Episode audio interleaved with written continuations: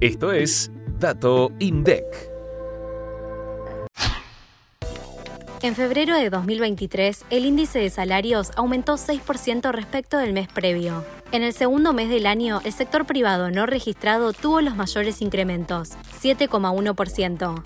En el sector privado registrado, los salarios registraron un alza de 6,9%, mientras que en el sector público fue del 3,8%. A nivel interanual se registró una suba del índice del 97,4%, dados los aumentos del 99,3% en los salarios del sector privado registrado, del 104,2% en los salarios del sector público y del 80,5% en los salarios del sector privado no registrado.